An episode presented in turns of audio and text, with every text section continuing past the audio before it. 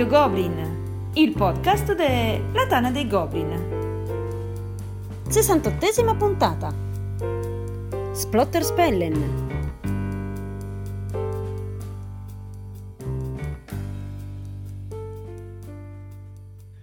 Un saluto a tutti e benvenuti a questa nuova puntata di Radio Goblin. Questa sera eh, tocca a me eh, il piacevole compito di spiegare, di introdurvi sia gli ospiti che di spiegarvi di cosa parleremo. Perché uno degli ospiti è nuovamente Marco Axaroth.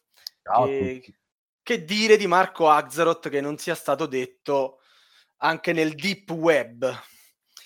A fargli compagnia eh, non potevamo eh, che eh, chiedere, non potevamo chiedere di meglio che avere un grosso calibro della tana dei Goblin, ovvero Peppe 74. Buonasera a tutti. Che come sapete è stato il nostro caporedattore, è attualmente il presidente eh, della giuria del premio Magnifico e niente, recensore e quant'altro. Factotum. Grazie Peppe per la tua disponibilità. Grazie Qual a voi è... per avermi invitato. Ma figurati, è un piacere. Qual è il filo che lega Axaroth e Peppe74 questa sera? Torniamo a parlare di autori. Sono puntate eh, monografiche che ci fa piacere, scopriamo, piacciono e a noi piace registrarle. Ehm, non potevamo quindi esimerci di parlare degli Splotter Spellen, uno dei eh, due, si dice due? Du, du, Coppie. Coppie eh, di eh, designer che in Tana riscuote più successo, anche se gran parte del loro successo in Tana probabilmente è proprio merito della coppia di ospiti di questa sera. Insomma, Cominciamo. successo, mi sono, mi sono, andato a rileggere un po' i vari forum sugli Splot Spellen successo tra virgolette. Però prima, che, prima di Axaroth e prima di Peppe74, ma in Tana chi parlava degli splotter? Quindi se oggi gran parte di noi nella propria collezione cioè 3, 4, anche 5 titoli eh, degli splotter spellen, probabilmente dai, un po' di colpa ve la potete prendere, no? Uh, questo, questo, sì, questo sì. Ce la prendiamo. Anche magari, magari, descriverò pure come li ho conosciuti io e come all'inizio non è stato proprio amore a prima vista. Ottimo, che magari servirà anche a chi ci ascolta per mettersi un po' nei, nei tuoi panni e magari fare il tentativo. Ma bando alle ciance che voi mi state già spoilerando le domande, nonché le domandone, partiamo da Axaroth che eh, ci racconta qualcosa mh, diciamo, sulla biografia di questo, di questo duo. Allora, la Splotter Spellen nasce nel 1997, quindi un sacco di anni fa, da tre membri olandesi. Ora pronuncerò i nomi all'italiana e quindi no, non ne avranno a male gli olandesi che ci stanno indubbiamente ascoltando. Herman ha- Haverkort, Tamara Janning e Joris Versinga che appartengono diciamo, a una società ludica studentesca che è chiamata Het Duivelsei. Eh, però molto presto si unisce a loro eh, come coautore, non all'interno della società Splotter Spellen, eh, Jeroen Domen, che è poi diciamo, insieme a eh, Joris Versinga il, diciamo, uno dei due autori più famosi della, della Splotter. I due si conoscono molto presto appunto perché stavano anche all'interno della stessa casa per studenti durante il periodo universitario. Praticamente i membri di questa società creavano um, parecchi giochi da tavolo, eh, tra cui i primi sono uh, Off the Edge e Transport, che sono poi i precursori di quelli che vengono pubblicati tramite la Spot Experience come Draft e, e, poi il Transport è un po' il precursore di Roz Boots. Eh, praticamente all'interno di questa società sviluppano altri giochi e a un certo punto decidono di stamparne un po' di copie sempre ad uso diciamo interno di questa società di giochi da tavolo. Quindi all'inizio fanno 80 tetragons 30 web e 30 draft. Pensano all'inizio di produrre tramite classiche scatole di cartone ma sono studenti squattrinati si accorgono che costano troppo E che cosa fanno? Prendono tutto il contenuto dei giochi e lo infilano all'interno delle vecchie custodie delle VHS. Per i millennials in ascolto erano praticamente delle scatolotte di plastica in cui ci mettevi uno strumento magico per vedere i film. Eh, vabbè, Giusto, c'è sta gente che, che non, che, non, ha mai visto una VHS. Se, che film? No. Non ho capito no, che beh, film. La, la, la storia della, della, della, vittoria del VHS contro quell'altro sistema che ora non mi ricordo, la raccontiamo un'altra volta. Il Super 8? No, no, è un altro nome. Adesso mm. Vabbè. Vabbè, comunque nel frattempo in Olanda nascono altre due case editrici, la Chevali e la Pseudon, eh, e queste tre case editrici, quindi con la Splotter Spellen, si mettono d'accordo per prendere finalmente uno stand alla fiera di Essen del 1997. Tra tutte e tre le case editrici portano ben 14 giochi, l'esperienza la raccontano come molto positiva perché ci sono addirittura avventori della fiera che si piazzano al loro stand per tutti e due i giorni della fiera, allora durava solo un sabato e una domenica, a giocare a tutti questi 14 giochi e non si smuovono più di lì. La Spotter Spellen, oltre diciamo, ai tre giochi che aveva pubblicato all'interno della, del circolo, quindi quelli che abbiamo citato prima, Tedragons, Web e Draft, che erano tutti giochi molto brevi, molto piccoli, dei, dei filler, dei family diremo oggi, Quell'anno però portano anche il primo prototipo di Rozenbots. Primo prototipo fatto a mano, quindi pezzi di legno, un prototipo unico, un pezzo unico, e molti in fiera ne rimangono impressionati e gli danno dei feedback più che positivi. Loro ovviamente ne rimangono molto contenti, molto sorpresi anche, anche se pensano in un primo momento che il progetto poi sia morto lì, perché eh, non hanno diciamo, i soldi per produrre questo prototipo estremamente costoso in uh, una quantità considerevole per, per, essere venduto. Arriva l'anno successivo, quindi il 1998, e continua la loro serie di piccoli giochi in VHS, quindi escono Cameleo Cameleo e Gossip. Inoltre vengono ristampati di nuovo Draft e Web. Eh, però, insomma, alla fine si accorgono che le VHS non sono per nulla pratiche, loro ragionano sempre in termini di praticità e eh, non di estetica per contenere i loro giochi. Intanto tutto il materiale è, è zeppato dentro in maniera assolutamente pressata, per cui diventa un piccolo Tetris poi ri- rimetterlo a posto. Inoltre si rendono anche conto che questi loro piccoli giochi, diciamo, non vendono poi tanto bene. Eh, praticamente i gamers eh, comunque già a quel tempo preferiscono dei giochi molto più grossi, più complessi, più articolati. Per cui eh, nel 1999, quindi l'anno ancora successivo, vede la luce l'ultimo dei loro giochi in VHS, ovvero Kiek. Questo è un gioco che, di cui trovate la recensione anche in Tana, che io mi sono stampato col print and play, ed è una sorta di proto Dixit, ma dopo magari ne parleremo un pochettino.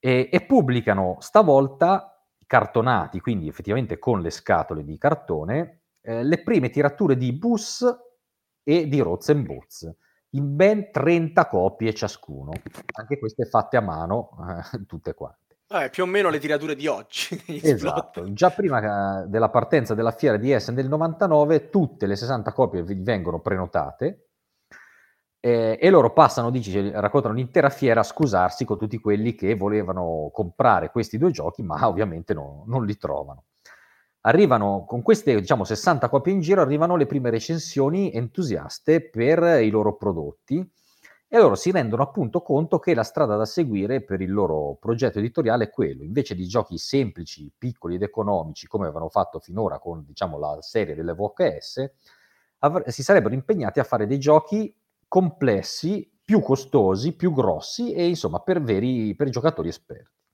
E quindi con i soldi raccolti dai giochini in VHS che vendevano, uno dei quali ad esempio eh, Spall, che è, stato loro com- commissionato dalla città di Enschede ed è a tutt'oggi, da quello che raccontano, il loro gioco che ha venduto di più perché ha venduto ben 70.000 copie, praticamente la città di Enschede fate, fate conto che ne ha circa il doppio di abitanti, quindi hanno venduto un gioco ogni due abitanti, era un gioco su commissione, con questa, diciamo, con gli incassi di questo gioco finanziano la prima grossa tiratura di Rozenbozzo, ovvero 500 copie, più 150 copie di bus, e an- ancora una volta fanno il tutto esaurito a Essen. A quel punto praticamente decidono insomma, che è il momento di prendere uno stand per conto loro, quindi la Spotter Spellen da quel momento in poi c'è ogni anno a Essen con un piccolo stand individuale e quindi dal 2001 in poi comincia la loro avventura editoriale di giochi via via sempre più corposi, anche se poi in realtà bisogna aspettare il 2004 per avere la vera esplosione dei giochi per gamers della Spotter Spellen con Antiquity, eh, e viene ridefinito anche l'assetto societario perché nel 2001 eh, Jaron Domen entra ufficialmente all'interno della Spotter Spellen, quindi da semplice, semplice coautore passa effettivamente a socio, e poi nel 2004 i due precedenti soci Tamara e Herman lasciano di fatto la società, anche se poi la cosa viene formalizzata solamente nel 2011. Uh, eh, ai giorni nostri, Joris Fiersinga fa giochi per la riabilitazione dei disabili e per persone con Alzheimer, quindi totalmente all'opposto della Spotter Spaniel, sono proprio i giochi più semplici e basilari che si possano conoscere, mentre eh, Yaron Doumen lavora nel campo della ricerca nell'informatica, anche nella, nella sicurezza e nella criptografia. E questo è quanto. Bene. Peppe sì, dei... voleva aggiungere altre cose a questa bio completissima. Uh, sì, del, l'unica esperienza al di fuori del duo è di uh, Jeroen che ha fatto una versione di Pandemic, Pandemic Rising Tide, ha avuto anche un discreto successo come tutte le versioni di Pandemic. E dei due, insomma, se, da quello che abbiamo conosciuto un po' anche dalle altre interviste, dal, dall'incontro fatto a Modena, eh, sicuramente Ioris è quello che ha curato sin dall'inizio anche la parte imprenditoriale, se si può dire così, imprenditoriale, comunque è quello che ha, ha curato gli aspetti societari. Eh, Jeroen appunto, come ha detto Marco, è entrato dopo, anche ufficialmente come eh, nella società inizialmente era solo un coautore e uh, Jeroen invece è quello sicuramente più addentro al mondo dei giochi moderni. Non che Ioris ovviamente eh, non li conosca e non gioca, ma eh, Jeroen ha una uh, collezione vastissima di più di 5.000 titoli e se andate a vedere il suo profilo su BGG praticamente li gioca e li vota tutti, espertissimo. Mi ricordo che quando era venuto a a Modena aveva giocato tutti i giochi della, collez- della selezione del Magnifico, li conosceva benissimo, cioè è veramente una persona addentro al mondo dei giochi come, eh, come potrebbe essere uno, uno, di noi, fa i Kickstarter, segue le recensioni, segue tutto.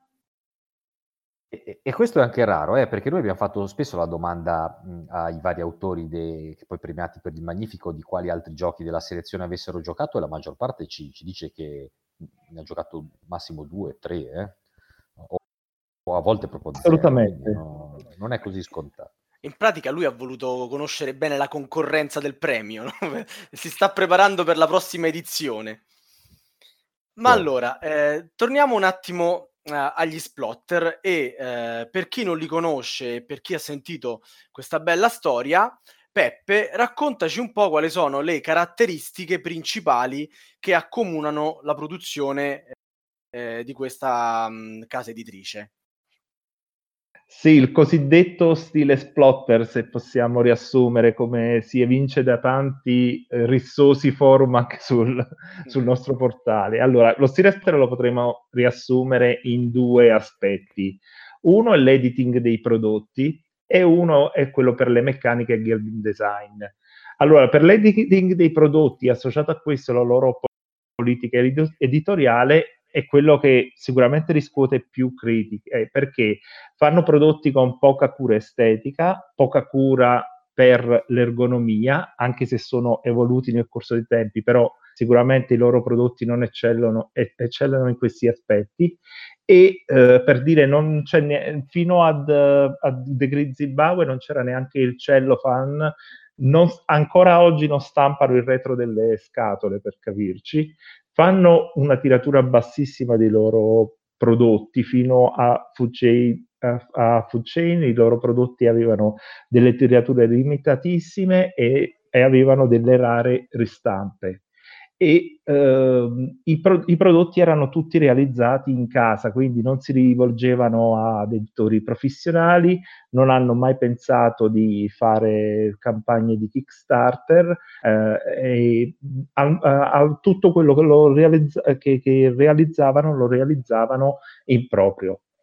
Eh, allora, se queste, questi aspetti sicuramente ri, eh, um, hanno molte critiche, non sono poche anche le critiche alle loro meccaniche, alle, al loro diciamo, stile di game design, perché fanno giochi punitivi, fanno giochi difficili da padroneggiare, anche se attenzione, non sono giochi complicati. E poi di contro, ovviamente, va valutato che eh, ci sono tutte le cose che invece piacciono a chi poi li apprezza, come me, come Marco, perché sono giochi che hanno una grandissima profondità, hanno un bilanciamento raffinato che viene da un playtest diciamo accuratissimo che loro, uh, che, che, che, che loro assicurano per, per, per, per, i loro prodotti.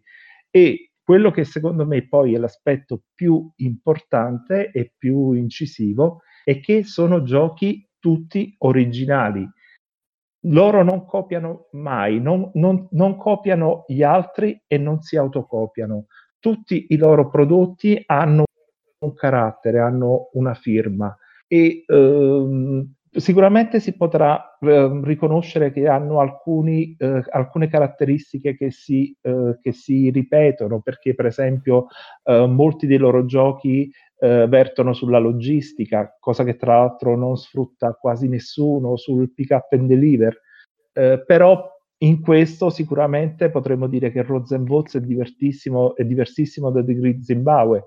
Gli piacciono molto i giochi economici, ma Indonesia e Fugge, Fugge Magniate hanno in comune solo il fatto che alla fine vince chi ha più soldi, come in quasi tutti i giochi economici, poi per il resto sono giochi diversissimi.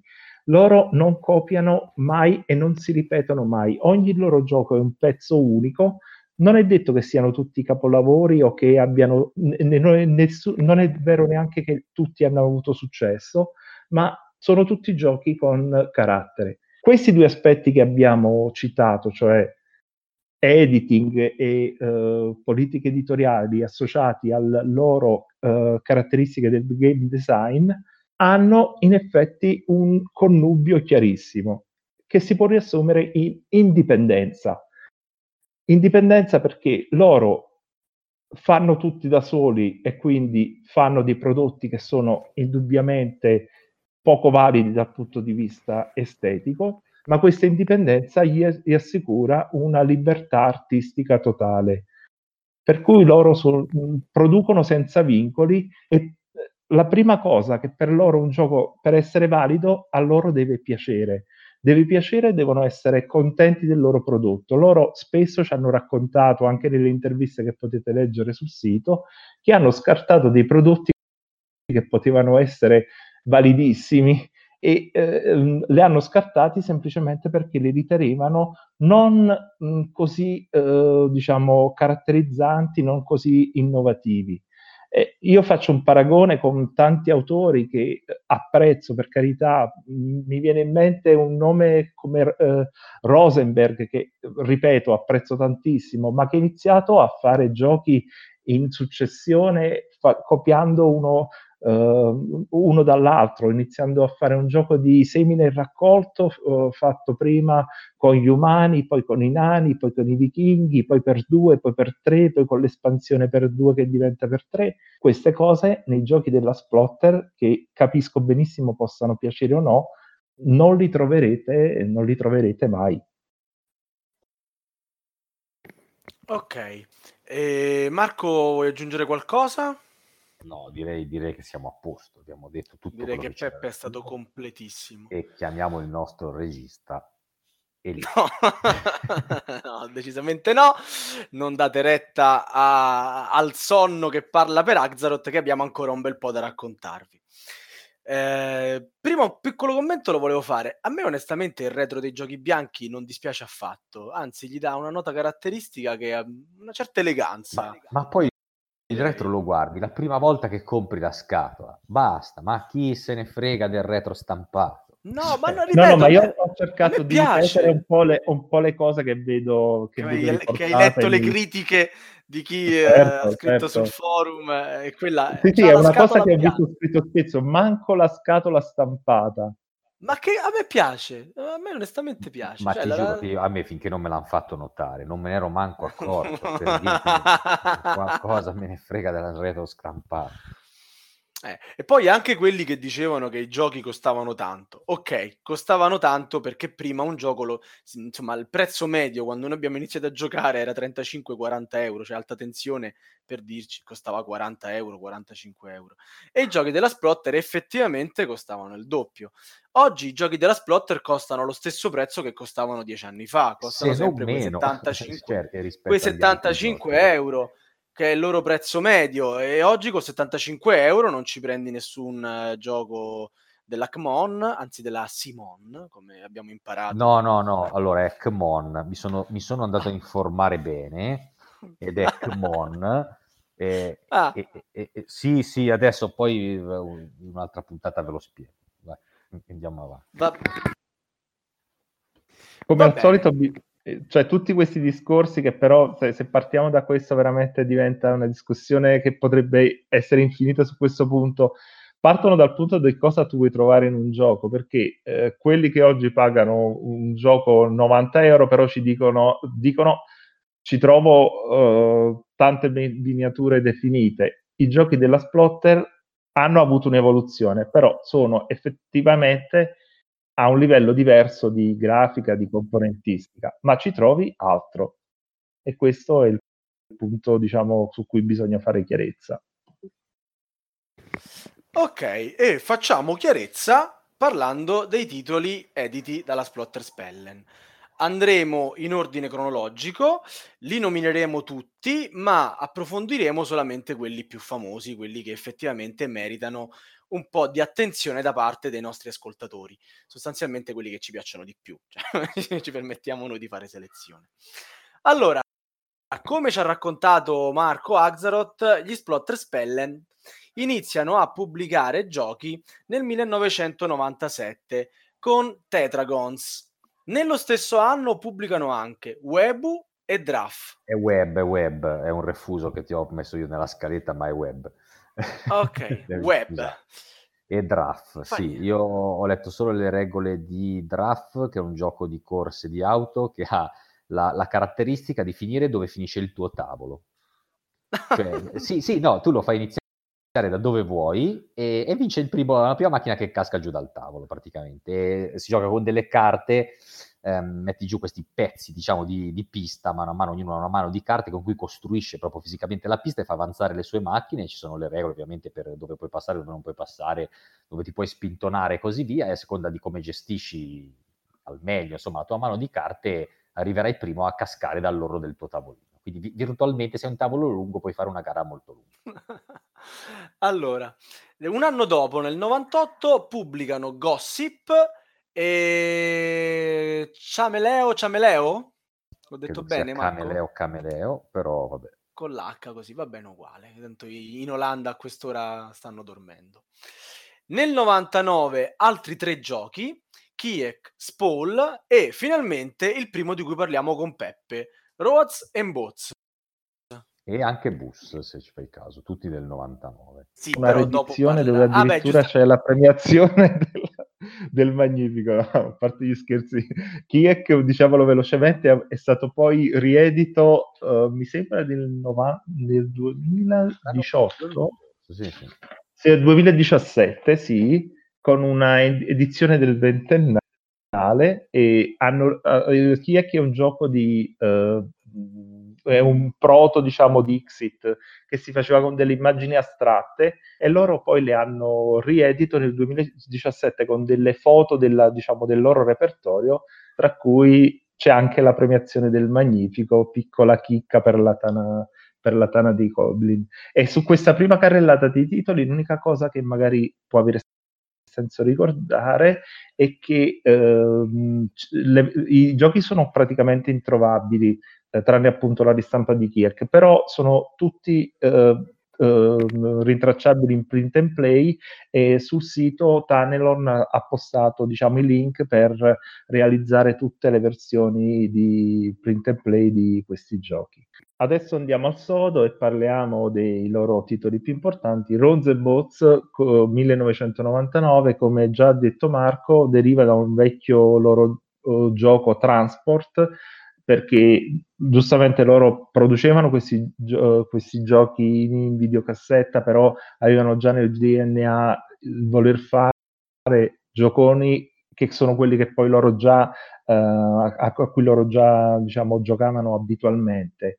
E uh, realizzano questo Rosenbots che è un monster game simil civilizzazione eh, che è mh, la differenza con i soliti giochi di civilizzazioni che sono basati sul conflitto, sulle scoperte, sull'esplorazione, questo verte tutto sulla logistica, uno dei, loro, dei temi a loro più cari. Eh, che cosa abbiamo? Abbiamo una mappa componibile che si fa con degli esagoni di diversi territori dove si possono costruire delle dif- differenti eh, costruzioni e la peculiarità è che le costruzioni sono comuni, ovvero non è che io mi costruisco la mia segheria, io costruisco una segheria o costruisco una miniera che potranno sfruttare che potranno sfruttare tutti. Questo è uno dei twist più interessanti del gioco, che poi è stato ripreso, però se uno appunto si va a vedere la scatola e legge 1999, sono stati i primi ad introdurre concetti simili, così come sono stati i primi a uh, realizzare un gioco di trasformazione risorse con una vasta catena um, con un enorme diciamo, albero tecnologico e produzioni concatenati, aspetti che poi sono stati ripresi in tantissimi, gesti- in tantissimi gestionali, hanno fatto in, in, sostanza, in sostanza scuola. E come si vince il Rose Boats? Allora, c'è una costruzione di una, di una, com- di una comune eh, meraviglia, eh, a cui i giocatori possono concorrere e che fa anche avanzare, avanzare, il gioco, ma il grosso dei punti si fanno con i beni di lusso, eh, accanto ai soliti beni di produzione troviamo dei beni di lusso che sono eh, le, le, pepite che si possono trasformare in monete che poi si possono trasformare in certificati azionari. La peculiarità di Rosenboz è che tu possiedi tutto quello che è sui tuoi, eh, sulle tue strutture di, eh, su, sulle tue strutture di tra, eh, sulle tue strutture di trasporto. Non puoi mai rubare, eh, rubare eh, diciamo, oggetti dagli altri, però c'è tutto un gioco che si articola ad essere più veloce a, um, a, a, svilupparsi e anche andare a fregare le materie degli altri. Inizialmente può sembrare un gioco dove non c'è interazione, invece poi quando lo imparate a giocare vi accorgerete che l'interazione c'è e anche tanta. Um, un altro twist interessante che si collega al fatto che appunto è un gioco dove l'interazione vi assicuro che c'è è come è gestito l'ordine di turno praticamente non c'è un passaggio automatico dell'ordine di turno e non c'è un'azione che vi fa perdere l'ordine di turno, ma c'è un tracciato che, ehm, dove è riportato un, la priorità per sfruttare l'ordine di turno, in, in sintesi in qualsiasi momento del gioco chi è davanti a questo tracciato può riscuotere la sua priorità e, e andare diciamo, a riscuotere il suo privilegio nel momento più, nel momento più, più opportuno. Uh, il gioco ha avuto varie ristampe e è, è in corso una edizione del ventennale che conterrà anche Uh, la, l'espansione pubblicata. Questo è uno dei propri giochi della Splotter che ha avuto un'espansione. Um, sono andato anche qua a vedere un po' cosa si diceva sul forum per questa, per questa, per questa ristampa e molti dicono ma è un gioco invecchiato male, non so se ne vale la pena. Giudizio molto, mh, mm, consiglio molto sintetico. Allora, i giochi della Splotter non sono mai per tutti, quindi i consigli vanno dati sempre con, mm, con, cognizione di causa. Ma se vi piacciono i giochi della Splotter, se siete, la tipologia di giocatori per i giochi della Splotter, Rose and è un gioco che non è assolutamente invecchiato male, che vale assolutamente la pena provare anche solo per cultura ludica, per capire da, sono, da dove sono venute tante cose che poi trovate in, eh, in tanti giochi. E a, per, a chi piace anche oltre la cultura ludica per giocarlo perché è un bellissimo gioco. Ok, come non essere d'accordo con te? Stiamo parlando anche di uno dei miei splotter preferiti, non il preferito in assoluto, ma siamo lì nei primi tre. E il problema della scarsa interazione di cui parlavi, onestamente, non, non, l'ho mai sentito, nel senso che sì, per me la scarsa interazione può essere vissuto come un problema al tavolo, e in Roads and Boats eh, ringrazio tanto DK che mi ha fatto masticare amaro fin dalla primissima partita in cui è venuto a rubarmi l'oro in miniera, è scappato, ha alzato un muro e io non l'ho più ripreso, tanto per dire quando... No, no, assolut- assolutamente, giusto per chiarire, il gioco si può giocare anche in solitario e diventa un puzzle game. Puzzle game. Poi, se tu giochi in multiplayer, che è sicuramente la cosa più bella, puoi avere delle mappe dove l'interazione viene più tardi nella partita. E, e, e, trovi molti thread su BGG che ti, che ti, parlano di gioco a bassissima interazione, quando poi chi lo sa giocare sa benissimo che eh, puoi trovarti nella condizione in cui uno vola con i tir e l'altro sta ancora a far accoppiare i muri e sì. la partita è praticamente è, è, è, o a spostare le oche tipo. esatto, esatto Va bene, comunque un grandissimo uh, Splotter Spell che adesso che viene ristampato io onestamente consiglio di farci un pensierino.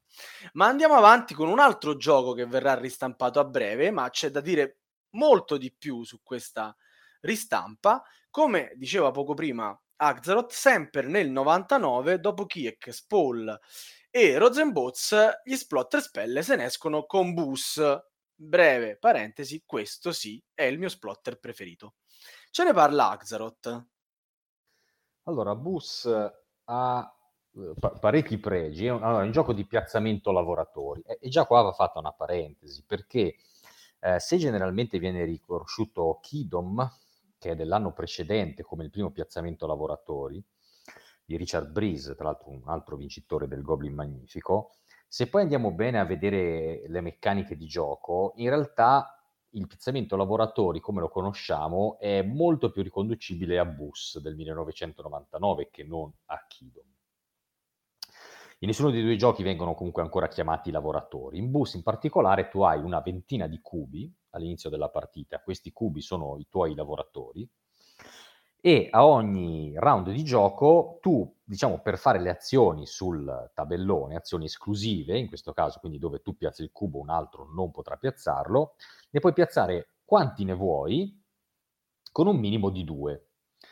Uh, però se ci sono altre azioni libere tu puoi piazzare anche 3-4 cubi prima di passare il turno. Uh, ovviamente cosa succede? Che più azioni tu fai in un round di gioco, meno cubi ti rimarranno, perché la caratteristica che ha questo gioco è che questi 20 lavoratori sono anche le uniche 20 mosse che potrai fare in partita, cioè quando usi un cubo poi lo butti via, non lo recuperi più. E quindi più mosse farai all'interno di un round, prima è probabile che tu finisca i cubi in partita. E quindi potrebbe esserci un ultimo round, se non addirittura due, se proprio non, non sei stato attento al gioco degli altri, in cui tu ti ritrovi senza lavoratori, gli altri giocano e tu non fai niente e soprattutto non incassi punti decisivi. Ehm, cioè, devi... aggiungo, scusa che ti interrompo, sì. che però l'ultimo giocatore, quello che si è tenuto tutti i cubetti, se la prende in saccoccia perché... Lo stavo, lo stavo per dire, Perdono. perché rimanere, per giocare un round devono rimanere almeno due giocatori con dei cubi avanzati. Se tu fai il furbacchione, tutti spendono e tu no, alla fine comunque non puoi giocare. Quindi è un continuo guardarsi, controllarsi a vicenda, marcarsi molto stretto, anche perché poi le azioni effettivamente sono eh, sono poche, sono tutte potenti, vorresti sempre mettere i cubi dappertutto per primo, invece ovviamente no, non sarà possibile. Eh, oltretutto diverse azioni si, si, risolvono in ordine inverso, cioè chi ha piazzato per ultimo le risolve per primo, ma con meno potenza. Insomma, ci sono due o tre kick all'interno che sono eh, veramente particolari. Anche qua la meccanica poi sulla mappa è quella, eh, se vogliamo, di un pick up and deliver, perché ci sono dei passeggeri che si spostano lungo le linee tranviarie che tu costruisci e devono andare ad un edificio specifico per, fare, per darti punti. Eh, e qui viene, fu- viene il, il, twist geniale, originale di questo gioco, cioè una delle azioni sulla selezionabili è l'orologio. Quando tu selezioni, eh, diciamo, ci sono tre edifici sulla plancia che, e a ogni round, diciamo, la lancetta delle ore si sposta a un nuovo edificio, per cui in teoria i passeggeri si spostano verso quell'edificio, ma tu puoi rubare delle gemme, diciamo, da questo orologio e bloccare il tempo sull'edificio del round precedente per fare in modo che non si muova. Questa è una mossa estremamente strategica perché può rovinare i piani praticamente a tutti gli altri o comunque può consentire a te di prendere dei punti extra e proprio per questo ogni gemma che tu prelevi dall'orologio vale meno un punto e siccome eh, Bus è un gioco che si gioca sulla decina di punti eh, massimo come diciamo punteggio finale, ecco che questa mossa devi ben ponderarla prima di farla. Deve essere effettivamente una mossa che o danneggia molto chi è davanti a te o che o ti dà un grosso vantaggio. Verrà ristampato dalla Capstone non tramite Kickstarter come si pensava all'inizio, ma semplicemente sarà una ristampa che ci sarà quest'anno, c'è il preordine aperto con, dicono, materiali, ci sono due versioni, una con materiali lusso e una invece una ristampa normale. Eh, non ho ancora visto il tabellone se verrà e come verrà rifatto, perché il tabellone, diciamo, è la cosa più che colpisce Orrenda. di più all'inizio. Sì, no, qualcuno lo ritiene orrendo, ho sentito anche però di gente che lo trova, diciamo, deliziosamente kitsch.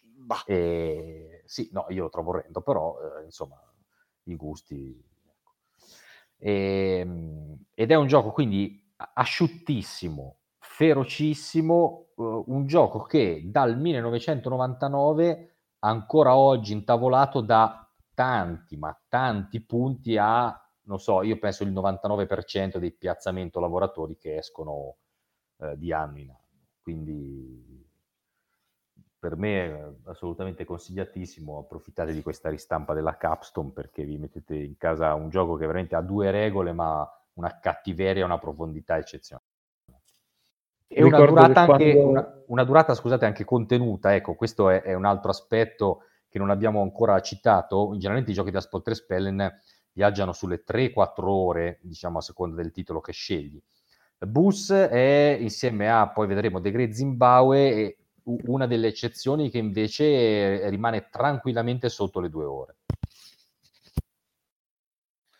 Benissimo, Modena Peppe volevi aggiungere qualcosa? Chiesto... Ricordo che a Modena gli avevamo chiesto esplicitamente eh, se avevano intenzione di stampare Bus perché è uno degli, dei giochi più apprezzati anche nel mio gruppo di gioco e loro erano un po' titubanti um, perché Mm, vi ricordo che Ioris mm, disse esplicitamente non so quanta gente oggi possa apprezzare, apprezzare il bus. Io sono contento che la Capstone ha fatto questa scelta e secondo me può essere veramente una nuova, una nuova prospettiva. E, tra l'altro è uno dei pochi giochi che io non posseggo perché non l'ho mai preso avendo la possibilità di giocarlo con altri e quindi approfitterò anche io della Capstone. Ma secondo me già all'epoca qualcosa in pentola bolliva perché quando chiesero il permesso agli splotter di ristampare tutti quei vecchi giochi che effettivamente ora si trovano anche in print and play, chiesero anche se era possibile ristampare Bus, che all'epoca eh, presentava delle problematiche particolari perché una delle, mm, so, de, uno dei soci fondatrici della Splotter Speller era la moglie di, di Ioris, se non erro. La fidanzata. Eh? La ragazza, la ragazza, non la La ragazza, però insomma i diritti sulla grafica bellissima della plancia di Bus erano suoi e insomma utilizza- utilizzarono quella scusa per diciamo negare la possibilità di ristampare il print and play di Bus. a un anno di distanza ci fanno una deluxe. E io sono contentissimo, vediamo un po' cosa tirano fuori. Se me lo rendono ancora più bello, potrei pensare anche di fare questo investimento. Se no, mi tengo la mia copia eh, che, che mi piace pure così, anche se effettivamente graficamente lascia un po' a desiderare. Fortunatamente il gioco no, il gioco è favoloso. Ma procediamo con la nostra carrellata eh, di giochi prodotti dalla Splotter Speller. Eravamo fermi al 99, dove hanno stampato ben quattro titoli. Due anni dopo, nel 2001, producono Ur 1830 Before Christ.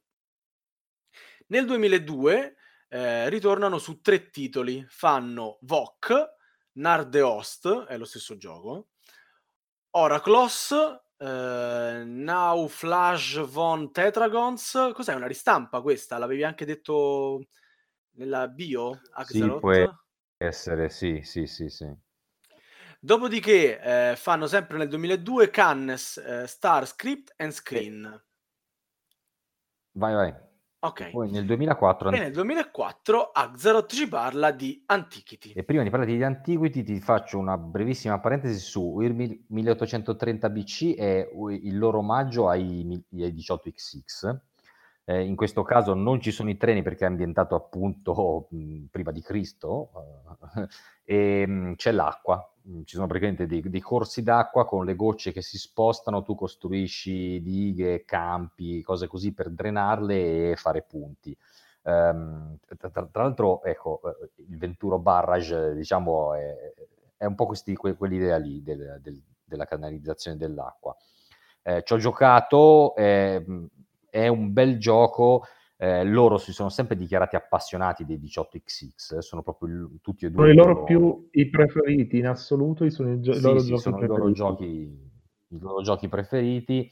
Eh, non l'ho tenuto perché? Perché alla fine comunque tra tutti gli splotter eh, era uno di quelli che mi piaceva meno e soprattutto diciamo eh, capisco l'omaggio però ecco da giocatore allora a quel punto gioco a, effettivamente a un 18xx perché poi anche la durata era parecchio lunga anche in questo caso L'altro che ho giocato invece è recentissimo, Can, che ha eh, il pregio di avere la grafica ancora più orribile di quella di Bus, cioè quindi Can è proprio secondo me la, l'apoteosi della, della, de, della loro or- orribilità nella produzione.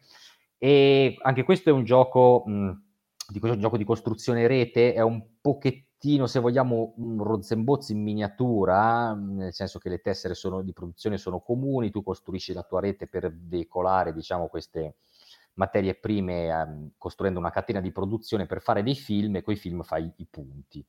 Um, abbastanza interessante, si pescano delle tessere all'inizio di ogni turno, puoi scegliere se piazzare due tessere o piazzarne una e attivare la tua catena di produzione.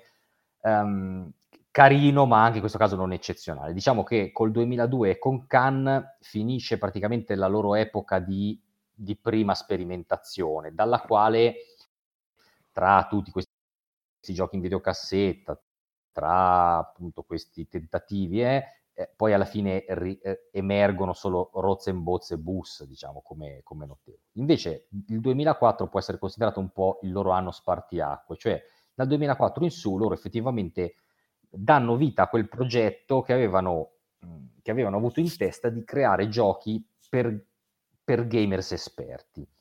E il primo che creano, diciamo, di questa lunga serie, beh, lunga, neanche così lunga, è Antiquity. Antiquity è un gioco, fate conto, da almeno un'ora a, a giocatore, un gioco che ha, diciamo, tre caratteristiche principali. La prima è quella che sfrutta i principi del, del Tetris, se vogliamo, per piazzare gli edifici all'interno della propria città. Eh, la seconda, e, e quindi diciamo, c'è, c'è, questo gioco di incastri molto particolare. La seconda è che è un gioco estremamente punitivo perché di round in round peggiora sempre di più la situazione sulla plancia e più tu ti espandi con la tua civiltà, più andrai comunque a peggiorare questa situazione e soprattutto la peggiorerai intorno a te stesso se non giochi bene. Cioè la, la, la, spazzatura, i rifiuti che vanno a riempire la plancia tenderanno a soffocare la tua civiltà, a meno che tu non riesca ad espanderti in maniera oculata e cer- cercando di riversare questo, questo, questa spazzatura sui tuoi vicini di casa, che sarebbero poi gli altri giocatori. La, la terza e, e, più grossa particolarità è che mh, non ha una condizione di vittoria definita, ma ci sono in gioco eh, cinque santi, un gioco ambientato diciamo, in epoca medievale, a cui votare il proprio edificio cattedrale. Eh, puoi avere solo un santo per volta, volendo poi demolire l'edificio, la cattedrale e ricostruirla votandoti un altro santo, e ognuno di, de, ognuno di quattro santi in gioco ti dà una condizione di vittoria differente e anche una, un'abilità speciale differente. C'è un quinto santo che è Santa Maria che riunisce praticamente le abilità speciali di tutti gli altri quattro, però devi soddisfare due condizioni di vittoria assieme. Vi assicuro che n- non è assolutamente semplice, anche se sembrerebbe un buon trade-off per avere quattro abilità speciali, in realtà eh, non, è, non, è, assolutamente così. Eh, Antiquity è un gioco spiazzante, a, a, partire appunto dalla grafica che anche in questo caso siamo, è abbastanza terribile, molto colori pastello, a volte eh, lo stesso tipo di, di, terreno, l'acqua ad esempio tra, tra due tessere diverse ha due gradazioni diverse, cioè insomma cose di questo livello eh, un'ergonomia mm, terribile con questi segnalini microscopici, infatti quasi tutti quelli che giocano Antiquity, me compreso, se lo, se lo pimpano in qualche modo. Eh, è un gioco veramente frustrante nelle prime partite perché ti sembra di non riuscire a fare nulla, addirittura c'è, c'è un, fortissimo collo, collo, di bottiglia sul legno, se tu non stai attento in partita rimani senza legno, praticamente blo- rimani bloccato, non potrai mai più fare nulla, quindi devi metterti in testa fin da subito di avere sempre una fonte di legno e di investire il legno preso per trovare un'altra fonte di legno. Eh, e, e, poi appunto non sono rare le prime partite che si concludono con la sconfitta di tutti i giocatori, cioè tutti perdono la partita prima di riuscire ad, ad loro, a ottenere le loro condizioni di vittoria. Però eh, poi mano a mano che lo si conosce è un gioco veramente profondo, ha tutta una serie di edifici costruibili tipo Puerto Rico, se vogliamo, che ti sembrano tra l'altro in questo caso tutti veramente indispensabili, cioè e però ti dovrai, ti, ti troverai a, a, dover fare delle scelte pesantissime e a indirizzare veramente una strategia in una direzione ben precisa, perché non li potrei fare tutti, mh, tranne che con una divinità, con una divinità, vabbè, insomma, con una santa. Eh, e, e, quindi insomma è un gioco estremamente strategico in cui devi pensare davvero uno o due round avanti, altrimenti vieni, vieni letteralmente soffocato dal gioco sicuramente il più corposo assieme a Roads and Boats dei giochi della Splotter. E anche qui ho visto gente che lo pensa come un solitario, cosa sbagliatissima ovviamente. Comunque, bellissimo gioco. Antiquity e Road and Boats sono due defustellazioni da incubo. Cioè, miliardi di token tutti piccoli e messi uno accanto all'altro senza un, un margine, senza niente. No, eh, ricordo come i due pomeriggi peggiori della mia vita da, da defustellatore, proprio, assolutamente. Ma allora, continuiamo con la carrellata di, di bei giochi splotter, perché dopo Antiquity effettivamente parleremo di ogni gioco pubblicato dalla Splotter Spellen. L'anno seguente, nel 2005, infatti, i nostri cari pubblicano Indonesia e ce ne parla Peppe. Allora, in Indonesia siamo nell'Indonesia ai tempi, ai tempi moderni, gestiamo delle società che possono produrre o beni di consumo o beni di trasporto e l'ambientazione dell'Indonesia è scelta per avere un grosso arcipelago perché tutti i trasporti sono fatti con, ehm, con le navi. In sostanza, in questo arcipelago ci saranno delle città che sono mh, di tutti i giocatori, cioè tutti possono trasportare beni a queste, a queste, città, i giocatori possono solo scegliere dove piazzare le città e um, fanno soldi uh, o, vendendo i, o, vendendo i, beni che producono o appunto uh, trasportandoli, quindi con le compagnie, eh, con le compagnie di, di, di trasporto.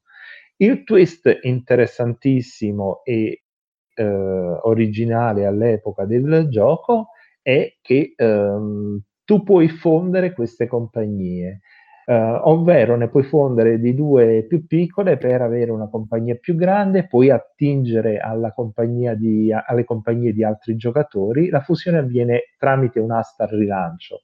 È il twist chiave del, diciamo, del gioco perché eh, permette diciamo, di eh, fregare le compagnie avversarie e magari infastidire un altro giocatore, ma di contro può essere un'arma a doppio taglio perché puoi eh, trovarti eh, a sborsare più soldi del dovuto e a non recuperare, oppure a, restare scoperto e a trovarti che a, a, a, tu, a tua volta essere diciamo bersaglio di altre, eh, di altre fusioni.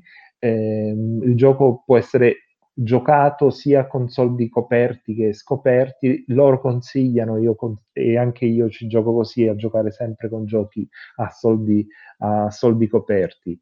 Um, il, uh, si svolge in tre ere dove um, vengono messi in gioco nuovi beni di consumo e nuove compagnie che fanno anche da timing alla partita. Ogni era finisce quando si esauriscono le compagnie e la peculiarità è che le compagnie sono sempre le stesse um, indipendentemente dal numero di giocatori e questo fa sì che, ehm, questo fa sì che giocando in più giocatori la partita incredibilmente si accorcia. È uno dei rarissimi casi in cui questo avviene, almeno per gio- giochi di una certa, eh, di una certa, diciamo, profond- di una certa profondità e di una certa, di una certa durata.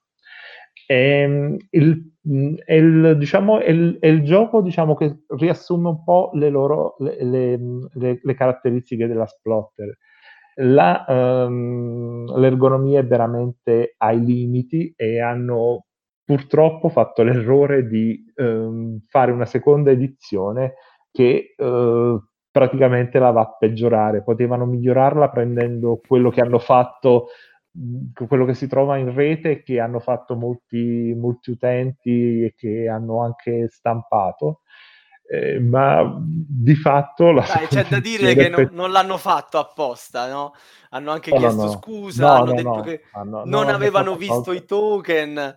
Dice, ma noi Io... non avevamo visti come quanto erano grandi, ma perché non li invertite? Non li invertite? Cioè, che mi, mi fanno, a me fanno morire dalla risata perché sono di un'ingenuità eh, assurda perché non invertite Io i token? Se usate quegli altri della seconda tutti... edizione, ma me lo gioco tranquillamente, insomma. Però sono anche fortunato perché eh, eh io ho, la fortuna di giocare alla WESM dove eh, il buon Jonathan Soletti, che gli amici di Radio Goblin conoscono perché ha, part- ha partecipato ad alcune puntate, ha stampato una copia gigante di, del tabellone d'Indonesia e si gioca, vi assicuro benissimo, per, per, parafrasare i nostri amici, basta avere un tavolo grande, in quel caso anche esatto. una bella stampa grande e lo giocate, e lo giocate benissimo. È stato... Nella versione gigante i token vanno bene, quindi quelli... Nella versione gigante i, i, token vanno bene, se hai poi due copie del gioco li puoi usare in entrambi i modi, veramente vai, vai, vai benissimo. È stato il primo gioco della Splotter che ho, che ho provato e eh, devo, devo, dire che questa difficoltà, diciamo, di approcciare il loro tipo di giochi unito a un'ergonomia non ottimale che ti per, non ti facilita la lettura della partita, all'inizio ha spiazzato anche me, nel senso che ho apprezzato subito il tipo di gioco, però per entrarci dentro ci è voluto un po'. Per questo, diciamo, io consiglio a chi piace questa tipologia di giochi e che magari alla prima esperienza non ha proprio un'esperienza esaltante, di provarci una seconda una terza volta perché sono giochi che vanno un po', uh, un po', un po assorbiti. Attualmente vincendo diciamo un, un, sottile tie break posso dire che è il mio gioco della splotter preferito Ok.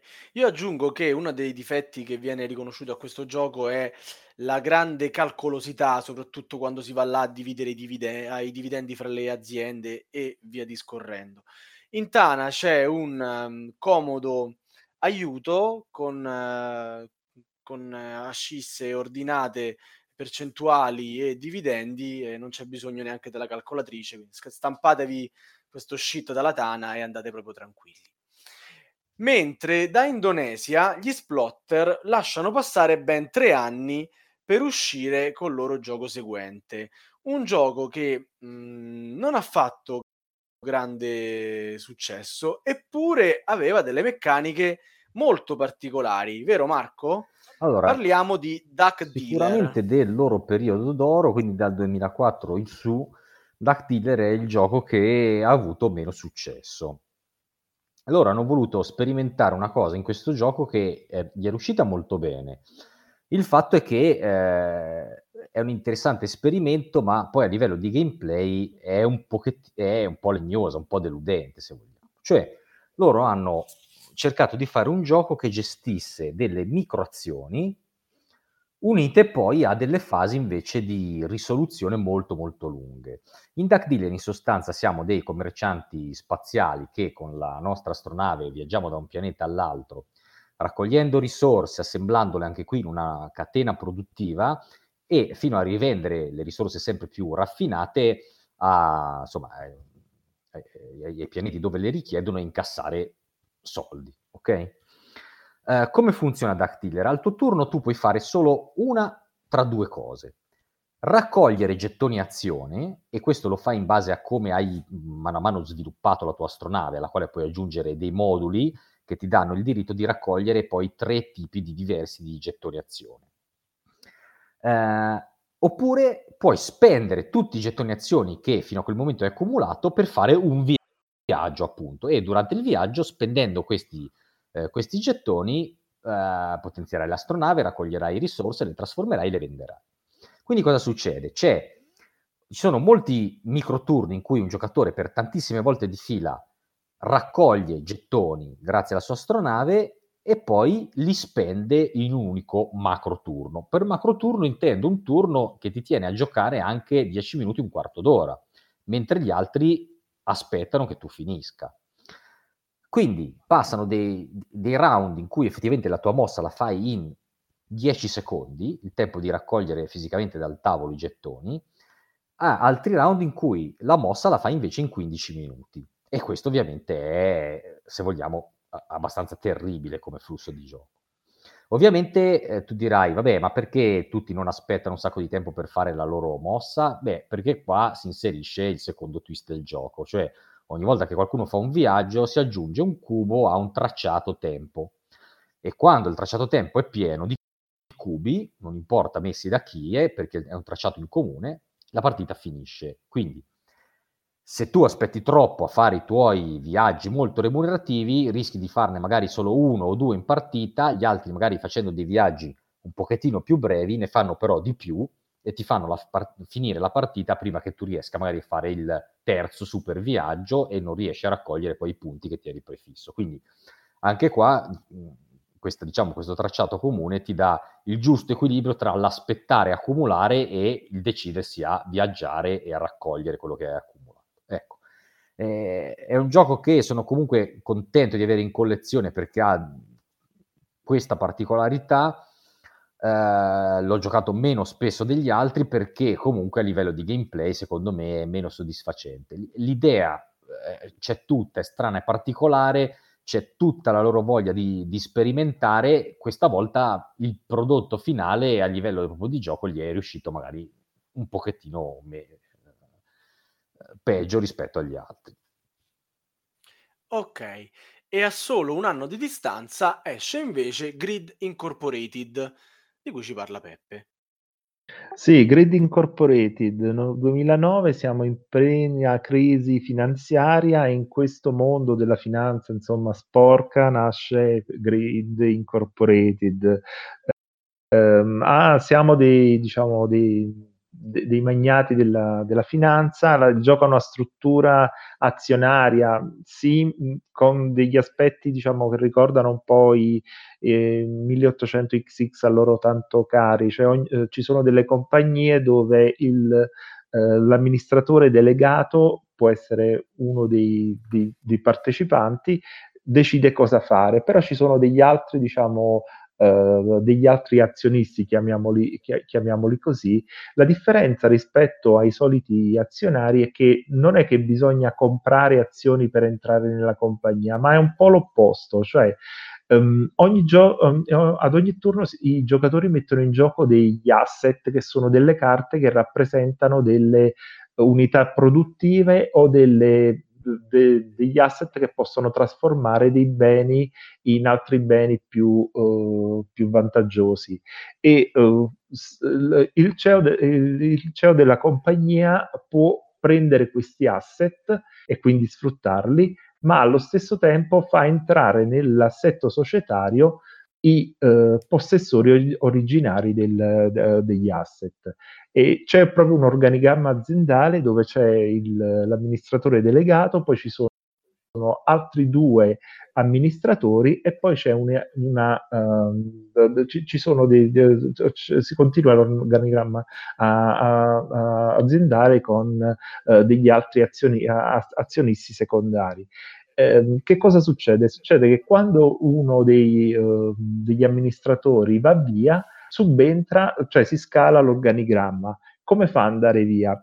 Il, il, lo scopo del gioco, come in tutti gli azionari, è ovviamente fregare soldi alla compagnia per mettere nella propria cassa, nella ca- propria cassa privata. Quando una compagnia, a, a, a, fine di ogni turno, si chiudono i conti, si fa proprio un bilancio societario. Se il bilancio è eh, sfavorevole rispetto all'anno precedente, allora la compagnia è sotto inchiesta e si deve trovare un capo espiatorio i, ehm, gli azionisti votano per far ehm, andare via uno del, diciamo, del consiglio di amministrazione, che può essere anche la stessa persona, perché il, il gioco sta proprio nell'uscire ovviamente al momento, al momento, giusto. Chi esce prende una, percent- una percentuale del cash, della, uh, de- del cash della, dell'azienda. E il gioco verte un po' su questo e una volta che hai avuto questo cash, però questi non sono punti vittoria, non si vince con i soldi. Con i soldi puoi o aprire nuove eh, eh, compagnie, quindi diventare amministratore di eh, delegato di nuove compagnie, o comprare i beni di lusso che sono delle carte che rappresentano il, i, i, punti, eh, sono delle carte che rappresentano i punti vittoria e che si acquisiscono con una particolare asta, eh, particolare asta che parte sempre dall'ultima fatta, cioè i beni be- diventano man mano più costosi, i punti vittoria diventano man mano più costosi perché si parte sempre dalla soglia fissata dall'asta precedente. È un gioco molto diverso dalla, um, da, dalla produzione Splotter. Eh, non troviamo il, i, loro, i, i, temi diciamo, della logistica perché qua proprio non c'è una mappa, il tabellone è semplicemente una tabella di prezzi che variano, variano con una meccanica che è legata agli asset che vengono messi in gioco. Quando vengono messi in gioco questi asset hanno degli indicatori che fanno fluttuare i dei, uh, i, i, prezzi dei beni e, la, mh, e, a differenza di tutti gli altri giochi della Splotter ha un aspetto diplomatico molto marcato perché? Perché i giocatori possono contrattare liberamente per fare compravendite e per utilizzare gli asset dei, eh, degli altri giocatori. Eh, in pratica anche nel regolamento eh, eh, sono dati alcuni suggerimenti, si possono diciamo simulare tutti i giochi sporchi della finanza, tu puoi affittare un asset, puoi vendere un bene sotto costo oppure puoi ben, vendere un bene eh, in sovrapprezzo per far quadrare i conti e per ritardare diciamo una, una chiusura di bilancio sfavorevole o al contrario accelerare una, una, chiusura di bilancio sfavorevole se vuoi uscirtene da, dalla, da, da, dalla, compagnia.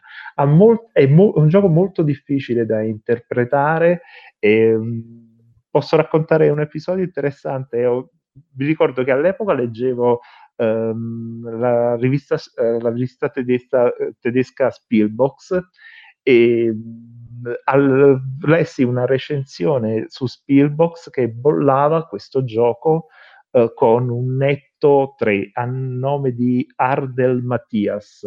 Uh, tre, uh, tre, decimi, non tre stelline su, su cinque, in tre, in tre decimi, una, una stroncatura proprio clamorosa, che, cosa che i 7,2 che dà Axaroth che 7.1 7.1 di, di, di Axaroth sono veramente oro, oro che cola.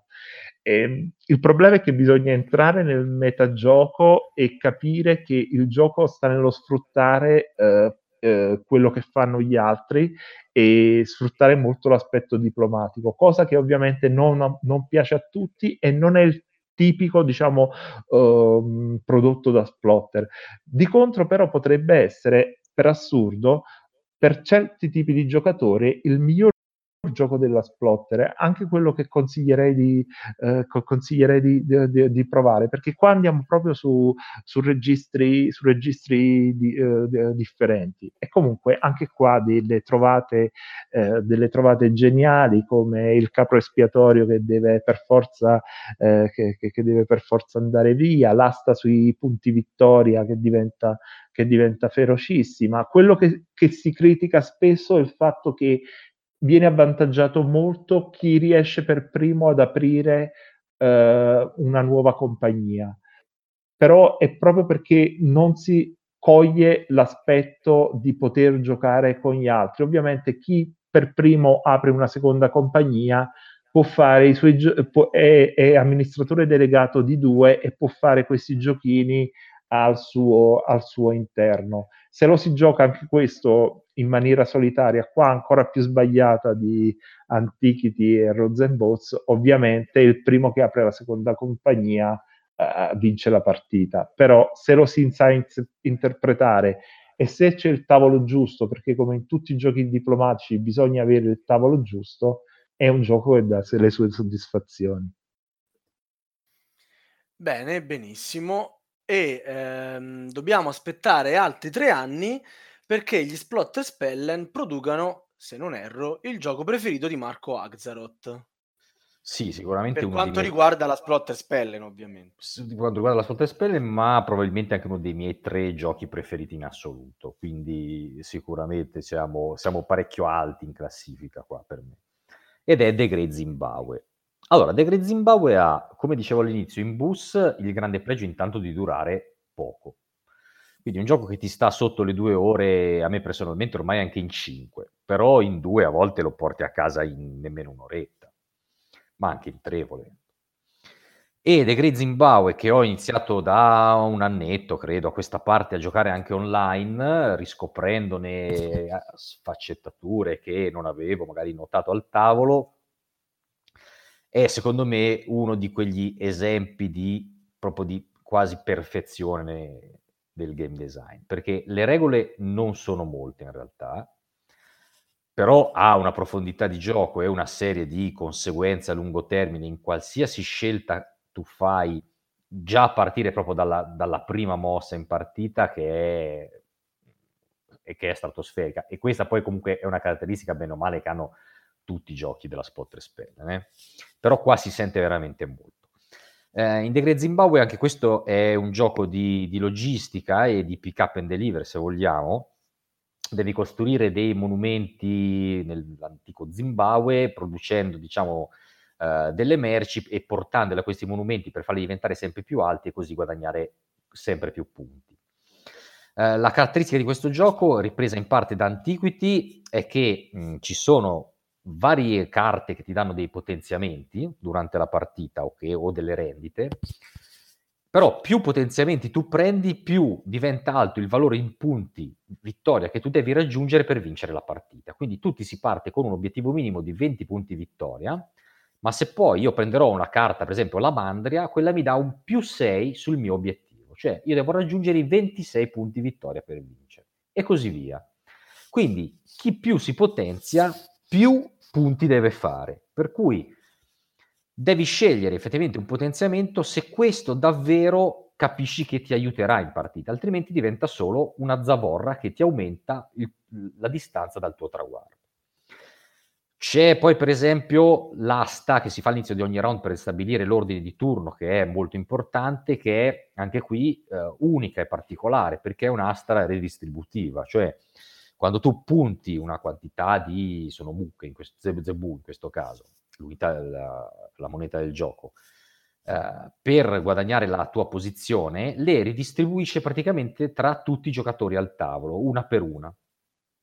E questo fa in modo che chi più punta e chi ha più soldi per diventare primo nell'asta farà però in modo di dare parte di questi soldi anche agli altri in tavolo. Quindi più tu diciamo approfitti del tuo vantaggio, più questo tuo vantaggio viene poi sperperato a favore degli altri giocatori che potranno così poi diciamo, conta- contrastare diciamo, il tuo eh, temporaneo predominio. E The Great Zimbabwe è veramente uno di quei giochi in cui fai 100 partite è sempre qualcosa da scoprire e soprattutto non c'è una strategia eh, vincente. Ogni partita fa storia a sé, il tabellone cambia. Anche qua, diciamo, um, come aspetto grafico è stato abbastanza criticato. In realtà, ergonomicamente, qui c'è un salto da gigante rispetto ai precedenti. È molto più ergonomico. Eh, devo dire che poi con Chain Magnet, magari ce ne parla Peppe, sono un pochettino invece ricascati verso la, la, la, la, minore ergonomia. Diciamo come ergonomia forse De Zimbabwe insieme a Bus, ma Bus aveva anche molti meno elementi, è un po' il loro top di gamma. Ehm, l'unica cosa che serve a Degre Zimbabwe, ma anche in questo caso, ecco, serve poi in tutti i loro giochi, ma in Degre Zimbabwe si, si nota ancora di più, serve gente al tavolo che lo sa giocare, perché mh, noti veramente molto la, la, disparità tra i giocatori, e eh, se c'è qualcuno che fa degli errori marchiani rischia veramente di eh, o favorire spudoratamente, qualcuno o eh, magari di non ostacolare a sufficienza qualcuno perché ci sono ovviamente de- delle divinità, delle combinazioni che sono più semplici da giocare e tu devi anche sapere come ostacolarli e a volte ostacolarli bisogna essere in due e, ed è anche per questo che a volte non mi piace moltissimo diciamo che Zimbabwe in due giocatori mi piace a partire dai 3 in su. 3, 4, 5 secondo me funziona benissimo.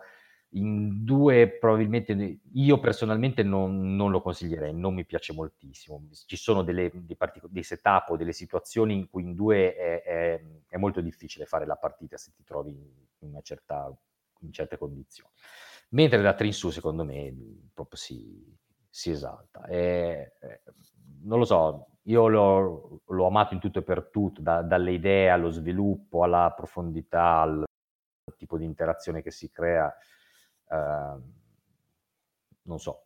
Il tipo di interazione, il, il tipo di interazione che si crea veramente è uno dei, cioè è uno dei giochi che apprezzo di più per come declina la, de, l'interazione, perché qualsiasi cosa fai sul tabellone, qualsiasi carta prendi, tu cambi la partita. Una puzza d'acqua può stravolgere eh, la, la, lettura del tabellone, cioè è un gioco che veramente eh, è, un, è, un, connubio, è una sintesi di eleganza e di profondità veramente, veramente come, come pochi. Ehm, eh, allora, ho detto che Indonesia è il mio preferito vincendo un tie break. The Grizzly Bow è sicuramente quello che ho giocato di più anch'io approfittando anche del sito playboardgamecore.net, ma anche al tavolo è stato quello che ho giocato di più e ci sono volute alcune divinità che per capire come si giocavano non so quante partite ci ho messo, cioè me l'hanno fatte capire quando me l'hanno giocate contro, ma veramente ad ogni partita cap- capisci qualcosa di nuovo anche se ne hai fatte 100. Io interrompo questo momento cuoricini che state mandando verso De Grea Zimbabwe. Non posso unirmi al coro. De Grea Zimbabwe è probabilmente fra i giochi della Splotter il mio meno favorito, cioè proprio in fondo alla classifica, almeno di quelli che ho giocato e che possiedo, ne ho sette. E quindi è settimo per quello che mi riguarda, perché non ne apprezzo la fortissima astrazione Ora direte voi, in un German vai a criticare l'astrazione? Sì, perché in Antiquity, ma anche in Indonesia, ma anche in FCM, di cui ora ci parlerà Peppe, anche in bus, per quanto eh, bisogna un po' sospendere la credulità, la, mh, la, meccanica rispecchia un pochettino quella che è l'ambientazione. In FCM poi è un capolavoro in realtà dei German, sempre relativamente ai German. In The Great Zimbabwe io non riesco a trovarci nulla che non sia un livello 1, un livello 2, sposta qui, paga moneta, aumenta la, mhmm, i punti che devi fare perché guadagni un qualcosa. Punto. E... Tutti dite che è un bel gioco, io sicuramente eh, non riesco ad apprezzarlo quanto voi, è probabilmente un bel gioco, ma gli splotter per me hanno fatto di molto meglio adesso vi ho messo sento Marco no, che... no, no è, è, il fatto che al settore di un astratto è innegabile insomma quindi mh, su questo aspetto non la devo dire Ma dici bisogna, invece... Bisogna dire che, che, che, Peppe è un giocatore fortissimo di Degre Zimbabwe. Questo bisogna ah, dirlo. Ok.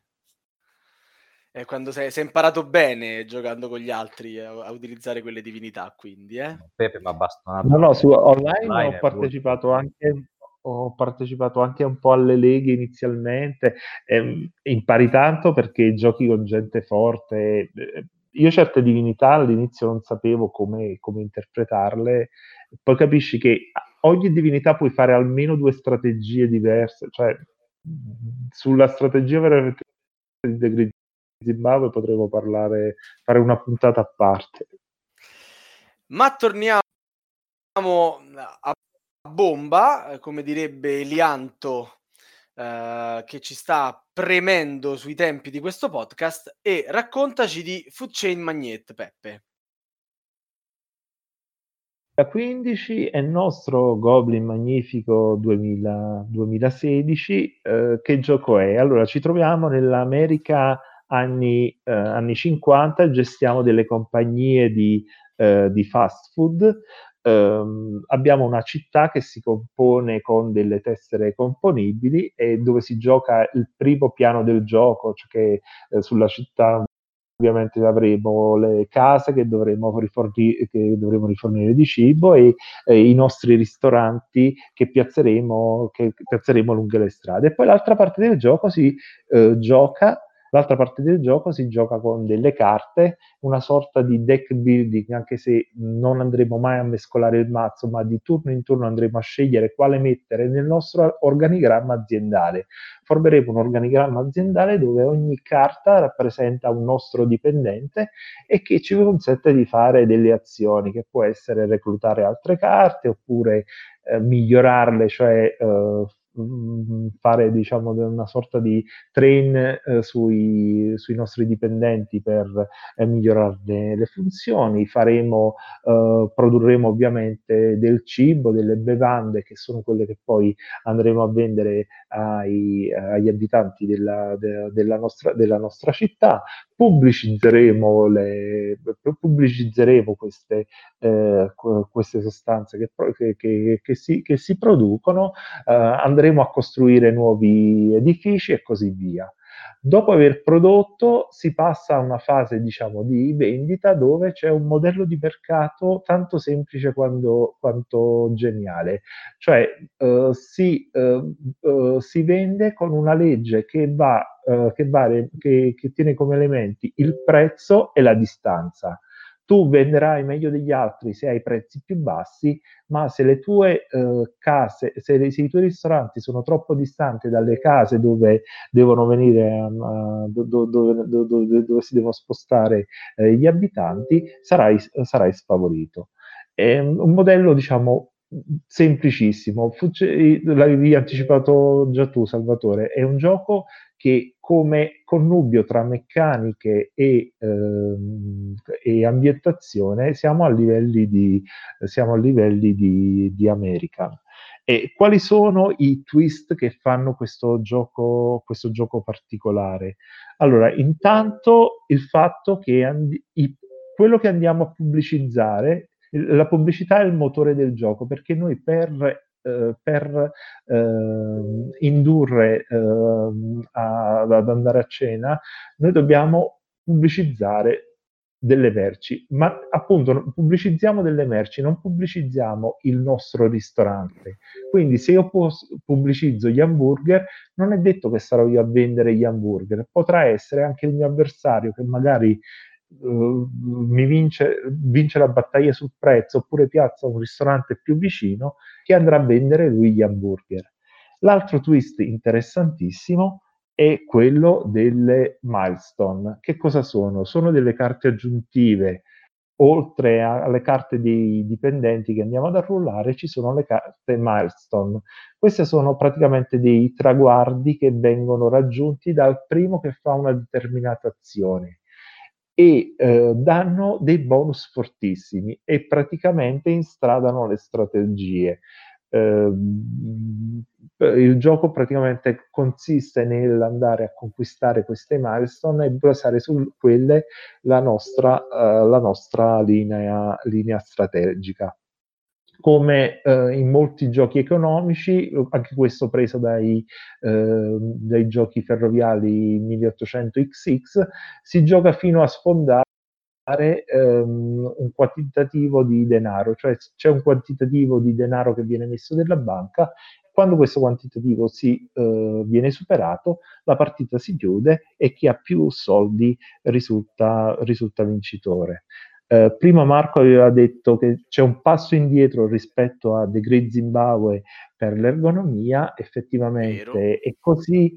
Hanno fatto anche qualche errore sulle prime edizioni, sulle, su alcune carte, su, su alcune stampe, piccole cose, ma è un piccolo passo indietro rispetto a The Green Zimbabwe, che era un po' l'apice della, de, de, diciamo, del loro prodotto edito nel migliore, nel migliore, dei modi. Però è un grandissimo gioco, è un gioco che ho giocato con piacere e di cui ora attendiamo a breve la, la, uh, l'espansione. Anche questo uh, è, è, una delle poche espansioni che è uscita rispetto a, rispetto a Boats. Sarà un'espansione modulare uh, dove ancora non sappiamo bene che cosa, che cosa ci, ci, sarà dentro. Ne hanno parlato anche nel podcast che avete fatto con loro.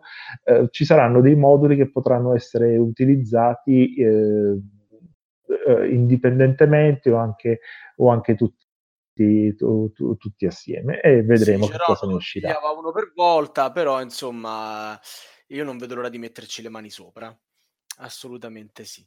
Allora mi faceva notare Sava in chat che ad Antiquity se tutti schiattano prima di te tu puoi considerarti vincitore anche se non hai raggiunto l'obiettivo della, del tuo santo ma io gli facevo notare che questa è una vittoria di Pirro, non ti potrei mai considerare vincitore ad Antiquity solo perché sei È un gioco talmente difficile che Antiquity se capita... si vince se impari a giocare e raggiungi la tua condizione di vittoria, altrimenti è una mezza vittoria. Vabbè.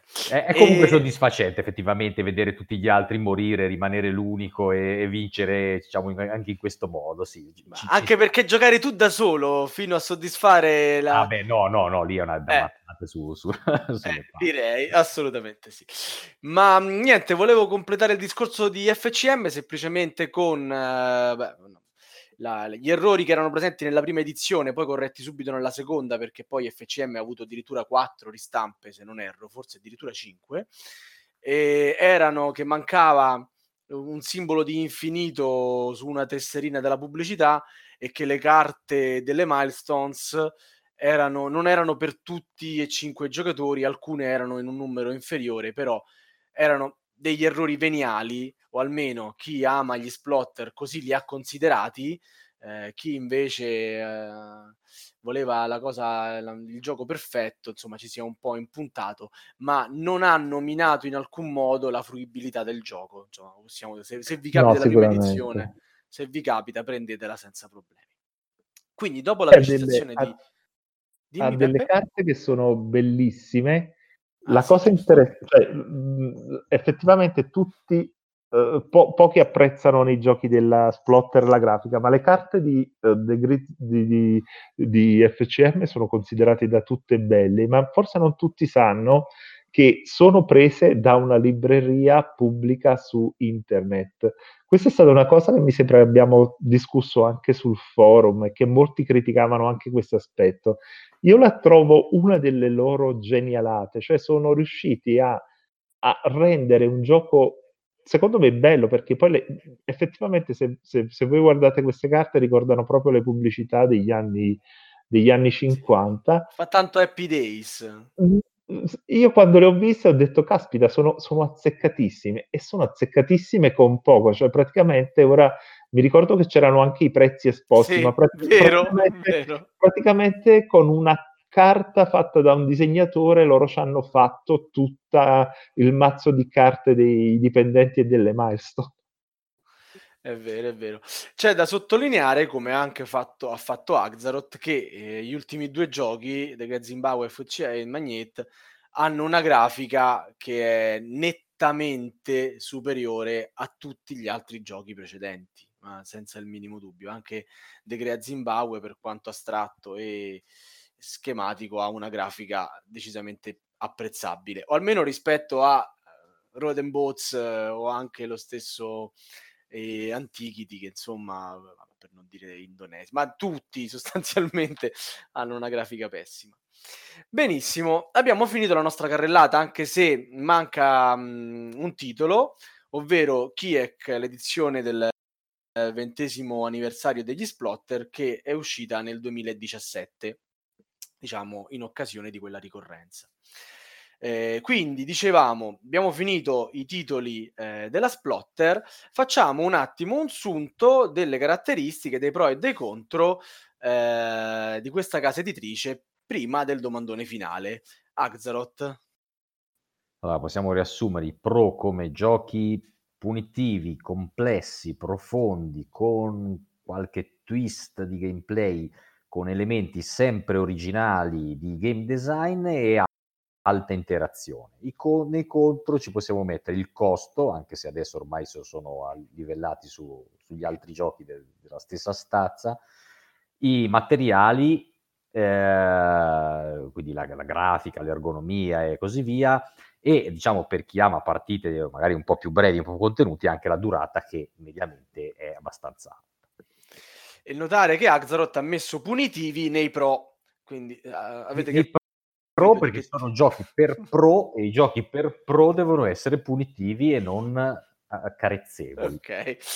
Eh, veniamo al domandone finale chiederò a Peppe per primo e poi ad Axaroth di consigliare ai nostri ascoltatori che fino a ieri avevano sentito parlare degli splotter ma non avevano mai approfondito, scoraggiati da, dalle tante critiche che si leggono online, eh, da quale gioco eh, gli consiglierebbero di iniziare.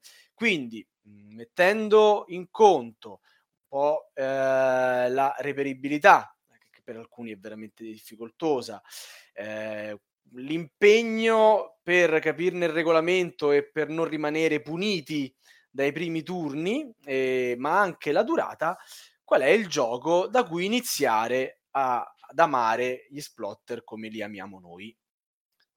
Eh, io ho detto che ho iniziato con Indonesia, Indonesia. Eh, però all'epoca non era stato pubblicato The Great Zimbabwe, che è quello che consiglierei, proprio per non avere la scottatura che ho avuto io all'inizio con, eh, con Indonesia io ammetto che, eh, l'ho già detto, questa, la difficoltà della lettura della mappa, la difficoltà di questi segnalini che si sovrapponevano sulle, eh, sulle città, effettivamente devi un po' assorbire certe cose, quindi partire da un gioco pulito come The Green Zimbabwe, che e il loro gioco è, è editato, è editato meglio assoluta, assolutamente, aiuta tanto. Tra l'altro c'è una durata contenuta, e che assolutamente, che assolutamente aiuta. Facilita l'intavolamento. Sì, facilita e dopo che ci hai fatto magari una partita te lo puoi giocare online su un portale che funziona benissimo e così capisci se, ne, se può essere un gioco nelle tue, eh, nelle tue corde per poi passare, passare agli altri.